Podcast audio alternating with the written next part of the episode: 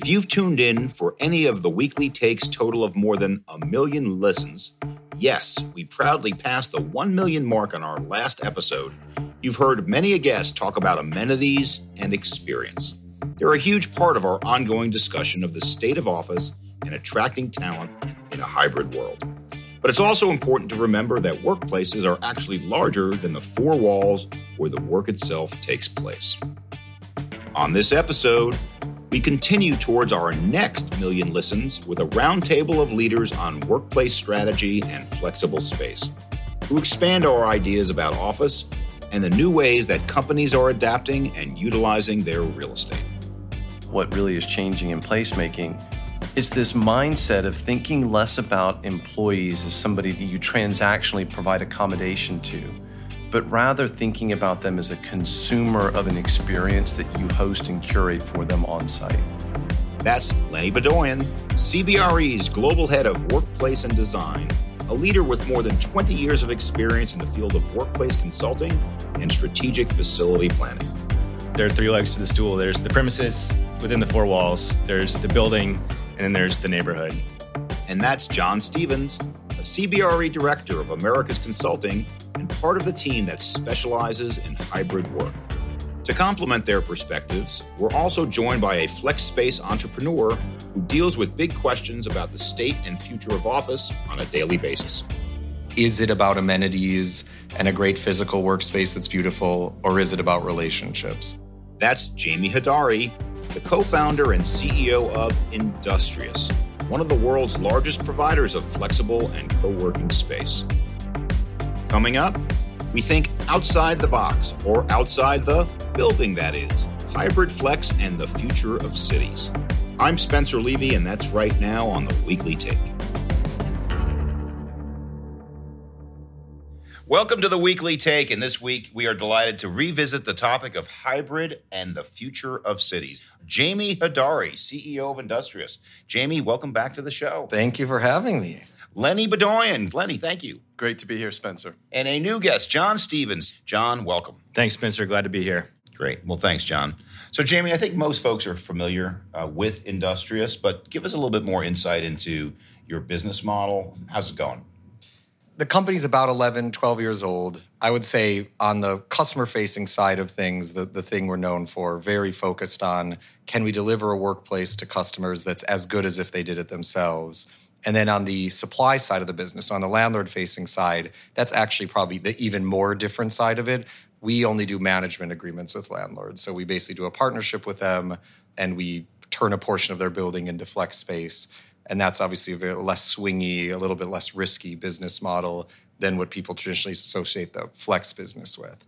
So, in general, that did help in the depths of 2020, which was a tough time for flex providers. I think what a lot of people don't know is since 2021, it's been a roaring time in general for flex providers. For a lot of companies, what happened is either they're getting out of large headquarters type space or they have employees that moved all around the country and it's oh my god i need a 20 person space in denver and a 51 person space in dallas and a 3 person space in boulder and i'm not going to necessarily build that out myself and run that. So it's been a period of a lot of growth for the business. I guess I would finish by saying, and I think this is definitely going to be relevant to the conversation today the only dark cloud, the only thing that I have really seen hang over the business is that the difference between a high performing and low performing unit is much higher than pre COVID. And in particular, all of our units that are in neighborhoods where people can walk or bike to work are doing really well. And all of our units that are in vibrant CBDs are doing well, but our units that are in sleepy CBDs that are empty after 6 p.m. on the 40th floor of an office tower, those ones are struggling a bit more. So as we grow our network, we're having to be responsive to that pattern of customer demand. Mm-hmm. Well, Lenny, I think that's a great segue to the question I was going to ask you because while there's some great success within Industrious and certain of their locations, maybe some of them in the suburbs seem to be outperforming the CBDs. What are you seeing, Lenny? Well, a couple of things in that, Spencer. One, it depends on the size of the occupier. So smaller companies or smaller tenancies are seeing a much greater return to office, right? Because they're just used to working together and being together. But those large tendencies, those large organizations are lagging in utilization. It was interesting in reporting from Kastle Systems last week. it eclipsed with their measurement 50% occupancy for the first time since 2020. And that still is significantly off of where we were pre pandemic. And so, what we're seeing is, Jamie said, those spaces, those occupiers in the sleepy CBDs, those are challenged. Those are places that are generally longer commutes, harder to get to, less things to do after work, places people want to be less. I think people making the choice to come into the office, they're choosing to be in places where there's vibrancy, where when I come in, make the commute, the reason for being there is greater than being working remote for that day. So we see utilization still off of where it was pre-pandemic with the largest occupiers. That varies in different submarkets, and I know John will probably have a really strong opinion about that. But I think those places where there's a better reason for people to come into the office, or there's a more vibrant experience, those are seeing utilization in excess of those that don't have those attributes. So, John, Lenny invited you to dig in on submarkets. And so, what's your point of view? Yeah, so this concept of the, the sleepy CBD has come up a few times already. And I think it's important to recognize um, areas that were commercial or corporate, even pre COVID, uh, they had really down periods. Try getting a salad in Midtown New York on a Saturday before the pandemic. It's hard. A lot of places were closed. It was sleepy on the weekend, only because the, the dominant use there was office. We're seeing this submarket, a really micro market story emerge where when there are high class trophy premium office buildings intermingling with uh, a balanced residential community, some retail, et cetera, that's what people are gravitating towards um, versus a, district that is strictly commercial. And of that commercial space, none of it might be top of market. Um, we're able to map that out uh, within cities to turn a, a submarket um, like downtown Washington, D.C. or downtown Denver into a patchwork of micro markets that all have different attributes along those dimensions um, to help pick out a where the hotspots are now but also b where certain interventions might be helpful in turning the tide in some of these areas that are a bit sleepier at the moment. And for what it's worth from my end that just seems like the most extraordinary development because as a person in my lived experience it's so block by block. There are parts of midtown i go to once a year and there are parts of midtown i go to every week. And when we talk about cities or even submarkets in that broad sense, it just feels at odds with the way we all live our lives. So actually having a map that says this northwest corner of downtown Denver is hot, hot, hot, and this one, that actually feels very real to me. One day I would love to see that map. Totally. We think about like a five minute walk and in a, in a micro market, or say you're going to the office, there's a set of places you could potentially become a regular at the coffee shop, the lunch spot, the happy hour bar that's your micro market. It's probably not more than five minutes away in either direction. Uh, you might share those places with the three or four office buildings near you, but several blocks over is a different micro market. And if there's a different mix, there's not a big apartment building in that one, it'll be less vibrant. But is that one of the fundamental post COVID changes in that the focus on a micro market within a mega market like New York, where we're sitting right now, seems to have accelerated. What do you think, Jamie? I absolutely think that. To me, the the defining underlying principle there, the fundament is that pre-COVID landlords were able to be, I mean, employers were able to be coercive and say, you got to come in. And if I tell you your job requires you to go to 10th and 37th, you got to go to 10th and 37th. And now that employees have the choice of when to go in and if they want to go in at all, it magnifies the distinctions between places people want to be or don't want to be. So maybe those micro market distinctions were always there. And maybe to the individual, they were always just as pronounced. But certainly now that people get to vote with their feet, all of a sudden you see it play out in a grand way in terms of pricing and utilization and where people actually show up. Yeah. And, and I think those really matter. I mean, this, this notion of being told or the employer being able to be coercive, we're seeing so many organizations drive mandates in their organizations but the reality is, mandates aren't really working. And I'll give one example. In New York, two large financial institutions, one with a declared policy towards hybrid, and one with a we're going to be back in the office five days a week. Two headquarters location, they have exactly the same through the turnstile utilization, hovering at about 40%. So while the organizations have chosen a mandate around their future policy, their employees are deciding how they're going to work.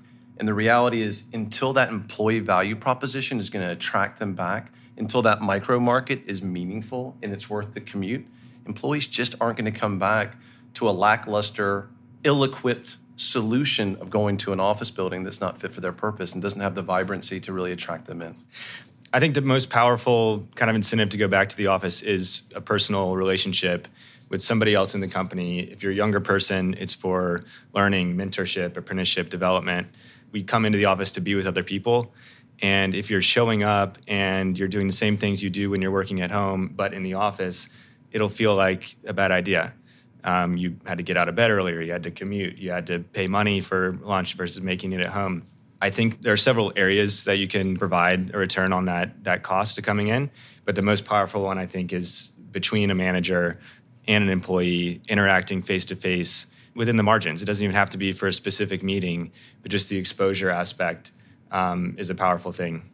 So, on that point, Lenny, getting the senior people back in the office, not saying first, but get them back there in mass, which will draw the more junior people back, sounds good in concept, but you need to have this trust or apprentice type of relationship. What do you think, Lenny? Well, I think getting influencers back in the office. I mean, we've said this from the beginning. The the biggest amenity in the office to employees or other employees, people. Nobody likes to go eat in an empty restaurant, and nobody wants to go into an office where there's not lots of people and lots of activity. And so, how do you manage that in terms of creating a real draw to others? The people who generally are more senior in an organization, as John mentioned, are the ones who have the most to share and the most others have to learn from. So creating a guide path, a, a, glide path or a path of least resistance for those people coming back varies in different organizations. In a financial investment bank, it might be entitlement of space to the senior most producers and some flexibility of space around that to attract others back into the office. I think that's going to vary organizationally, but I do think organizations are being really attuned to how do I attract people back and make the choice of coming back their decision. I think the concept you're describing makes sense to me. I will say I don't see them as intention. It, to me, it's not is it about amenities and a great physical workspace that's beautiful, or is it about relationships? I really believe that the first can power the second. Like, I've just, if you're at a Days Inn, you're probably not going to meet the other de- guests. And if you're at a gorgeous resort where you're having the time of your life and you feel taken care of, you're so much more likely to develop relationships. When you go to a kind of bad wedding, for lack of a better term, where the lights are too bright and the acoustics are bad. Oftentimes, you, looking at your watch, you're ready to go home. And when you're at an amazing wedding where the music's great and it's comfortable and the acoustics work so you can hear everyone else at the table, you can get to the end of the weekend and you wish it was two days longer than that and you leave with new friends. So I think you are right that the absolute bedrock is the power of the interpersonal relationships at work, the level of trust, and the degree to which being in person is more interesting and vibrant and powers that, which I do think is true. But I think companies that have poorly designed, uninspiring, sometimes very cold workplaces are not doing themselves any favors. And the ones that have been able to figure out how to make them inviting, it becomes a virtuous cycle. People develop more relationships. They like being around their colleagues. Then they get closer. Then they want to see each other. Then they go out after work. And now things are humming. So let's go back to that, Lenny. Let's go back to the physical space. I think we're all in agreement that relationships, mentoring uh, are the bedrock of any great organization. But we're in the space business, both in industrious and generally in leasing. So talk to me about how the space itself can lead to the kind of outcomes that Jamie's talking about, about forming better relationships, being more creative, and what changes, if any, you have considered post COVID. Well, I think Jamie's that's such a great narrative too about the idea of creating an experience that people want to be a part of and stay in that experience. Most offices don't meet that criteria. If I think about what really is changing in placemaking, it's this mindset of thinking less about employees as somebody that you transactionally provide accommodation to, but rather thinking about them as a consumer of an experience that you host and curate for them on site. And if you do that, like any good retailer, any good hospitality destination, it's apparent to employees and it attracts them back for the various reasons Jamie described. How that manifests itself in terms of space design are flexibility and choice in the office, not one desk that I go to, but a network or a venue of spaces which I can choose that creates a lot of comfort and choice and optionality for employees. Certainly, superior technology and connectivity better than I would have in my home office, but also a sense of wellness and support and thoughtful places where I intersect and engage other employees. All of the amenities are important from the standpoint of it creates the occasion for me to bump into somebody and have a conversation in a comfortable setting, which isn't me just doing my work in my desk. So things like wellness, natural light, good coffee, curated experiences, great technology, all of these things really matter. And in aggregate, they just have to be better. They have to be superior to what I would have outside of the office. And when they are, employees generally will make the right decision for where they're most productive and where their happiness, and they'll make the choice to be in those spaces. But if you look at most offices, most offices fell pretty short of that bar. Most were designed more for efficiency than for experience. And I think when you lean to efficiency, you tend to pack more people into less space, tends to provide less space for these other things that actually create meaningful connection. It tends to give employees the feeling of being more of a cog in a wheel rather than a consumer of experience you're trying to really create for them. So, John, let's dig into this for a moment. Back to the original concept we talked about, which was micro market. I often have this argument is it better to have the best office in a second tier area or an okay office in a great submarket? What's your point of view? It's a great question. There are three legs to the stool there's the premises within the four walls, there's the building, and then there's the neighborhood. And following along these themes of the purpose for going into the office becoming a bit more social, more team oriented, I think it is more likely on the days you come in, especially in a hybrid schedule, to maybe bleed past business hours for a more social occasion, whether it's grabbing a drink after work or coffee before work. And for that, most of the time, you need the neighborhood. Or it's harder to do that if you go to a nice office in a bad location. It can be done, but it's more operationally intensive for the occupier. Um, and it's also more likely to become monotonous as it's just you're in your own space versus in a, a vibrant um, place where you're interacting with other people. I would say most of the clients we're talking to now are choosing maybe a slightly lesser than building in a better location and utilizing the neighborhood as the amenity. A, so they don't have to build and operate it themselves, but B, just because it, it feels so much more authentic. Um, so I'd take the submarket A, slightly worse building, um, although it's way better if you can get all three. It's a great question. And I feel like Jamie, the CEO of a workspace company, would love to say that, like, you can come up with a workspace so compelling that it can obviate the need to think about the neighborhood it's in. But I would, but I think John is absolutely right. In real life, looking at the way our customers behave, I think a slightly less than office on an amazing, vibrant corner would do better than an excellent, perfectly designed office in a slightly less appealing micro market. And if you're a big enough occupier, you can tip the scales with this question. Let's say you employ 10,000 people or something, you make a big headquarters decision. If you're investing in a place that might be sleepy today, but you're investing for the long term, you can make decisions like let's not put a cafeteria up on the 12th floor. Let's find a retail partner. Let's do some public private partnership to pedestrianize the area in front of our space. You can do things that can change a district over a medium time scale that I think are important.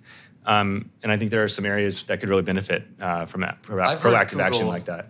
I've heard Google, I think, has talked about them, for example, themselves that way. That it's like you want to go on vacation somewhere sunny, but when you're us, you can make your own weather. Like, and they really have done that with the Deep West Side in Manhattan, for example. So I totally agree. There is a scale where you can make it vibrant because you're delivering so many people and so many of those experiences yourself. Well, Jamie, that's such a great example because I've been in the New York City real estate business for 30 years, and I can tell you that the far west side 30 years ago ain't what it is today. and they created what it is today. The meat packing district was created. The Fulton Market was created. And then there are some things that were created out of whole cloth. What do you think, Lenny? No, absolutely. I think this notion of coming back to the office, what's lost in this, and, and I agree, Spencer, with the comment of employer versus employee coercion. But the reality is, during the pandemic, organizations had to give their employees agency to perform, and they did. They can't take that trust they've given their employees back. They need to leverage it by having a more thoughtful way of creating vibrant experiences. The examples you give, the things that we're talking about, these experiences matter, and they matter from a standpoint of being intentional actually drives real productivity organizationally if employees are making a choice to be deliberate about their experience, whether it's going to an industrious office, whether it's coming into a CBD, whether it's working remote for the day, if they feel like they're being intentional in what they're being asked to do, they feel empowered to do great things. And I think organizations have to recognize they can shape these circumstances. So I've been speaking to every occupier I know, and one of them that I met with a couple weeks ago said we're giving all senior executives a office with their name on the door if they agree to come in three to four days a week. John, what's your point of view? I think it's an interesting idea. Um, I think it's a reflection maybe of where in workplace design, and Lenny mentioned this about most offices not being, you know, the beacons of good experience in the past, where things may have gone too far from an efficiency, from an open plan standpoint. Even if they're not assigning private spaces to individuals, we are seeing a lot of our clients introduce more private space than they would have in their last generation of planning. And so I think it's reflecting a true need for that type of workspace. Um, but it's also recognizing that um, a lot of a lot of organizations are in a anything it takes moment, and if assignment is the way to get there, they probably will see the dominoes fall on senior leaders are in, middle man middle management's in, the whole crop of people who joined their company during the pandemic remotely is now coming in and they may see some long term benefits to that. I think it's easy to make those uh, types of allocation decisions as well when you feel like you have an entire portfolio to fill. Um, it's going to be interesting to see how this plays out when scarcity of space uh, becomes an issue again um, over the next few years. Yeah. And Spencer, I'm going to respond and say this. The biggest challenge in return to the office really isn't about the office at all. It's about flow. And what I mean by flow is managers and their employees have to work in sequence, recognizing working in the office is different than working outside of the office. And I think smart organizations are empowering their managers to find ways to create flow with their teams. And what I mean by that is most are coming into the office right now, and because it's haphazard, because managers haven't really created flow on their teams, employees are coming back to the office and they're working remotely together in the office for no benefit. Nobody likes that.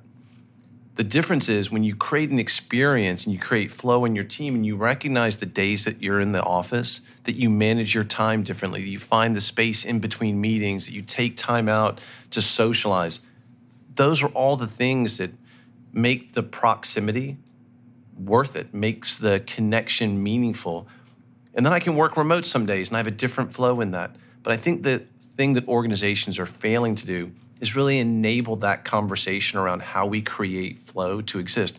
Good managers pre pandemic created flow in their teams. What the pandemic did is expose the fact that managers who didn't know how to create flow are struggling to do that with a more distributed workforce today. Jamie, turning back to you for a moment, what is Industrious doing? Because we are in a new world today than where we were three, or maybe we're not. What is Industrious doing to get people in? So I think it's a few things. The first is if you can afford it, hub and spoke models really work. The customers we see that have a mid-sized space or a HQ space in Midtown Manhattan, but have an outpost in Soho, an outpost in Jersey City or Short Hills, and an outpost in Brooklyn, have people going in more like three or four, even five days a week. And that reveals that commuting is the thing people really don't want to do. So that can be a pain in the neck. But if you can pull off a hub and spoke model, people who want their employees in more like four or five days a week, the majority will. The second is the redesigns of the physical space that Lenny and John have described. There are things like more private spaces, creating more space for collisions that I do think are at this point very clear ways to pull people into the office. But the thing I would add that I think a lot of companies don't do is it's a mix of physical design, which the architects are all over, and your service program, which there's not much of right now. There's not an industry around that, there's not a good language around that. But if I go to Disney, Disney's very well designed. But the reason it goes so well is because there's also a ton of Disney employees making sure you're navigating the space right, making sure you're meeting other families, making sure you're taken care of. And I think if I got on a well designed Delta Airlines airplane and it was unstaffed, it would be a free for all. And in the same way, one of the big things I notice is Industrious has obviously for many years been very highly staffed and they're trained in hospitality. And I think that makes a big big, big difference. So people who want workplaces with very high utilization that people love need to staff it the way you would staff a hospitality product and train the people you would train hospitality employees and make it feel like the most inviting, welcoming place on earth. Think about what you just said there, Jamie. Training of your employees, heavily staffed. Putting aside the cost element of that, that is not physical space design. And so, to Lenny, who is a trained architect, I think what Jamie is saying is that having the service element mastered through great training of your staff that provides that experience, maybe, I'm not going to say more important, but at least as important as the physical space. What do you think? At least as important for certain. And, and also other aspects. I mean, you can't reasonably predict all of the things people are going to need through physical space and technology solution alone.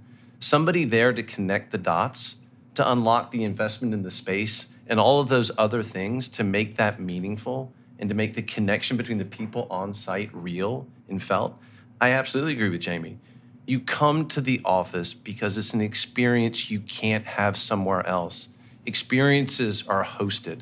And so having the host who can actually make that meaningful, I think differentiates a great workplace experience from one that people may not want to come to. Well, John, you're in the consulting group. You consult with some of the largest occupiers out there in the world, and they're dealing with this question, and they have a fixed budget. It's X dollars. Do I spend it on the materials I use for the lobby, or do I hire an extra employee or two to help you navigate the space that we've built? How do you handle that question? Well, I think the traditionally layers like technology or any opex related item is easier to turn on easier to turn off. It's easier to experiment with things like that. Um, but really i think the other problem that hybrid work and more flexible use of space introduces is one of coordination among employees among teams when they're going in what they're doing when they're there how to provision the space to be appropriate for that use. And that's where i think the connection between um, a hospitality trained but also a team with high operational acumen that can set a space up provide a good guest welcoming experience, deliver the catering for the day, but have that all be coordinated with the needs of what the meeting is or what the purpose for the actual people in there trying to work uh, is going to be, is a huge area of, of I would say, uh, high return on investment for fairly low cost. Spencer, I'll just I'll add to this. Preceding the pandemic, we looked at 10 years of occupancy information in New York. And what we found is year over year, people who put people in offices in New York were putting people in less square footage year over year, two to three percent. It was getting more efficient every year, meaning more people were getting put into less space. Now, if you accept that, that means less space to build out, less space to rent, more efficient. So you would think these organizations are lowering the cost of occupancy for each of those employees. But what was interesting during that same time, when we looked at the occupancy expense, meaning the cost per seat, it was going up year over year at the same time. So, what was happening pre pandemic is organizations were shifting investment from more space they were building out to better quality space, better services, better amenitized and appointed solutions for their employees. So, this isn't new thinking.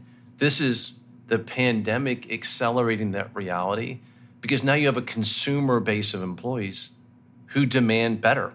And so, I think that's what's accelerating all the things Jamie talked about. This investment this reinvestment of taking things out of a lot of extra physical space we might not need and focusing in that into the things that people really want, which is a really rich and dynamic experience, again, was happening before the pandemic, but we think is going to happen with increased emphasis going forward.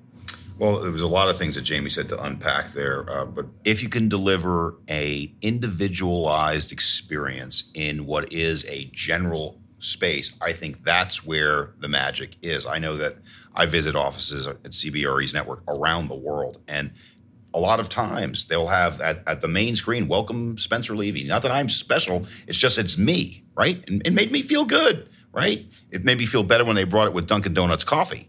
but and some of them actually do. But the point is if you can individualize that experience within the general office design, is that the magic, John? I think it is. Um, you know, we've had several ideas come up just now of like things companies could try, um, either to personalize or to make that experience of going in uh, more impactful. But it's hard to know how far to go in that spectrum when you don't have a metric to measure it by. we've been exploring this idea of cost per visit with occupier clients, trying to understand the combination of real estate expense, rent, which is an OPEX category, uh, with traditional office management things, consumables, coffee, et cetera. But dividing that by the number of visits you're achieving to understand okay, is lunch one more day a week expensive or not? Is hiring a new hospitality trained office manager expensive or not? If we get more visits because of it and that metric trends in the right direction, you now have a measuring stick of what worked, what didn't. That concept has proven to be really powerful because it aligns the incentives of managing costs, which is always going to be important, especially in times of economic uncertainty, but also increasing visits and understanding the interventions and the impacts they're having. I think that the micro focus on real estate and the cost per visit, the cost of the space, is in some ways misdirected because the purpose of the organization is to be productive and to great, grow revenues. As an advisor to some of the largest occupiers in the world, how do you advise them on the efficiency versus the, okay, maybe you want to spend this extra dollar because it will make you more revenue? Well, if you look at just the, the dollar an organization spends, maybe 10 to 15% of that dollar is on real estate, and 70 to 80% of that is on their people. So just the math is firstly focus on the big number, not the small number. The small number can unlock the big number, meaning if you make the right investments in that, you can enable your people. I did want to go back to this notion of just how we're thinking about anticipating and making people productive in the office. And there is one other aspect of this, which is metrics driven by data are informed by technology. And smart building technology today makes it so much easier to anticipate who's coming into the office, what they're doing when they're there, and what they value in terms of the spaces they use. In terms of looking at those things, there's inferences organizations can draw. If I'm trying to better integrate my organization, which is historically siloed, I can look at the nature of interactions that happen inside my office because I can measure what that actually is, what's happening in that space. I can draw inferences whether I'm being more or less successful in meeting that requirement. If I'm trying to create purpose and identity for a group of people who are working together, the frequency in which they come together in the office is a measurement that I can know. So I think smart building technology is creating a framework for really understanding experience. And I think from experience, organizations can draw out their conclusions of are my strategic initiatives reflected in the way that my people are actually using the experience the workplace that i'm providing them? And i think they draw conclusions whether they're being productive in that regard or not. I really agree with lenny on this. He's mentioned technology a few times and this is something i would say to listeners. On your point about post-pandemic what are things that are different? I think there are a lot of customers a lot of a lot of companies that started using workplace apps in 2017 2018 and they felt like it wasn't that important or building apps or sensors and that has changed a lot. And unfortunately, there are companies that still think, oh, this is a strange accoutrement that no one really cares about. But the reality is that people are going to come in a few days a week. And sometimes they're going to work out of your main office space, and sometimes they're going to work out of the building common meeting area downstairs. And sometimes they're going to work from a spoke office in Brooklyn. That is impossible to manage without a digital infrastructure that sits on top of it. So a lot of these digital things that some customers still think of as, hey, I'm being sold on something that's a little bit ancillary or unnecessary. In the last years, it has become an absolutely fundamental part of navigating a modern workplace experience for your employees. So, Jamie, we're just about out of time. So, any final thoughts before you leave? One is I don't want this to sound, you know, I've really enjoyed being on this. I've really enjoyed what you've said, what Lenny has said, what John has said, it has highlighted for me that I think the types of things that you guys do are really essential for companies and they save companies money because I, I don't want to knock architecture firms. And there are some great ones, but the incentives are a little strange. They want you to spend as much as possible on building out an amazing show space and then they move on to their next project and they don't have to sit around and see how do people vote with their feet what do they actually do. And i think it's people who are in workplace and have to sit with the client and come back to the client a year later and say did this work? Did this not work? Can we try something new? What i hear you talking about is stuff that's so close to what companies actually want and i've learned a lot from you even in the course of the last hour. So lenny uh, final thoughts. Uh, you come from an architectural background. We're talking workplace design but i think jamie's final comments really summed it up is that we're dealing with a balancing act here of architecture and people that are uh, in the space, employees. But Lenny, you're an architect too. How do you respond to what Jamie said and any final thoughts? I'm going to take a deep track here because I would say what's most exciting about right now connects to the reason I'm in this business. Yeah. I've always thought about my job as much as a vocation, as a profession, meaning if we do what we do right, if we really think intentionally about the experience employees have, we make the world a better place. We make these people more connected, more supported. Workplace as a conversation inside organizations has never been more relevant than it is now. And it's with great responsibility and that, that vocation of being able to meet this moment and create a better world for people to go to work and be productive and be closer to their families and be successful in, in all the things that we would hope would come out of meeting this moment with a redefinition of how real estate actually supports a better world to live in. So, John, final thoughts. Uh, and again, uh, any additional thoughts on this Two things. First, on micro markets, a lot of the examples of this we cited during the show uh, were built outside of the traditional CBD. Sometimes in, they required new subway lines to, to get to them. And now looking forward, we have really an infill opportunity uh, to create these in what have historically been vibrant places, some of our most culturally relevant cities around the country and around the world. Really, really exciting. Um, and second, we talked a lot about office today. Um, but this is going to become a housing story before long. It kind of already is, maybe something for a different episode. Um, but the pandemic exposed a long running uh, tension and constraint in our economy, which is that everybody had to live close to their job, close enough to commute every day. And not only did the houses have to be close to work, um, but each job needed a lot of office square footage, um, led to intense concentration of jobs, intense concentration of housing, a lot of waiting in traffic, a lot of rising housing costs, both really significant economically with this constraint eased somewhat, plus the sort of monopoly of office on CBD being eased, upends everything about economic development and urban planning. Um, and it's definitely uncertain, but it's an exciting time and one I hope you'll look back on as central to creating a brighter, brighter future.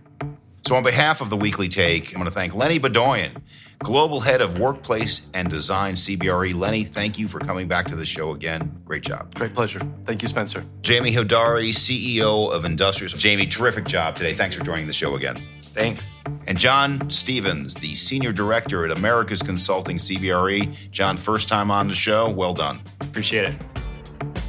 For more, please visit our website cbre.com slash the weekly take.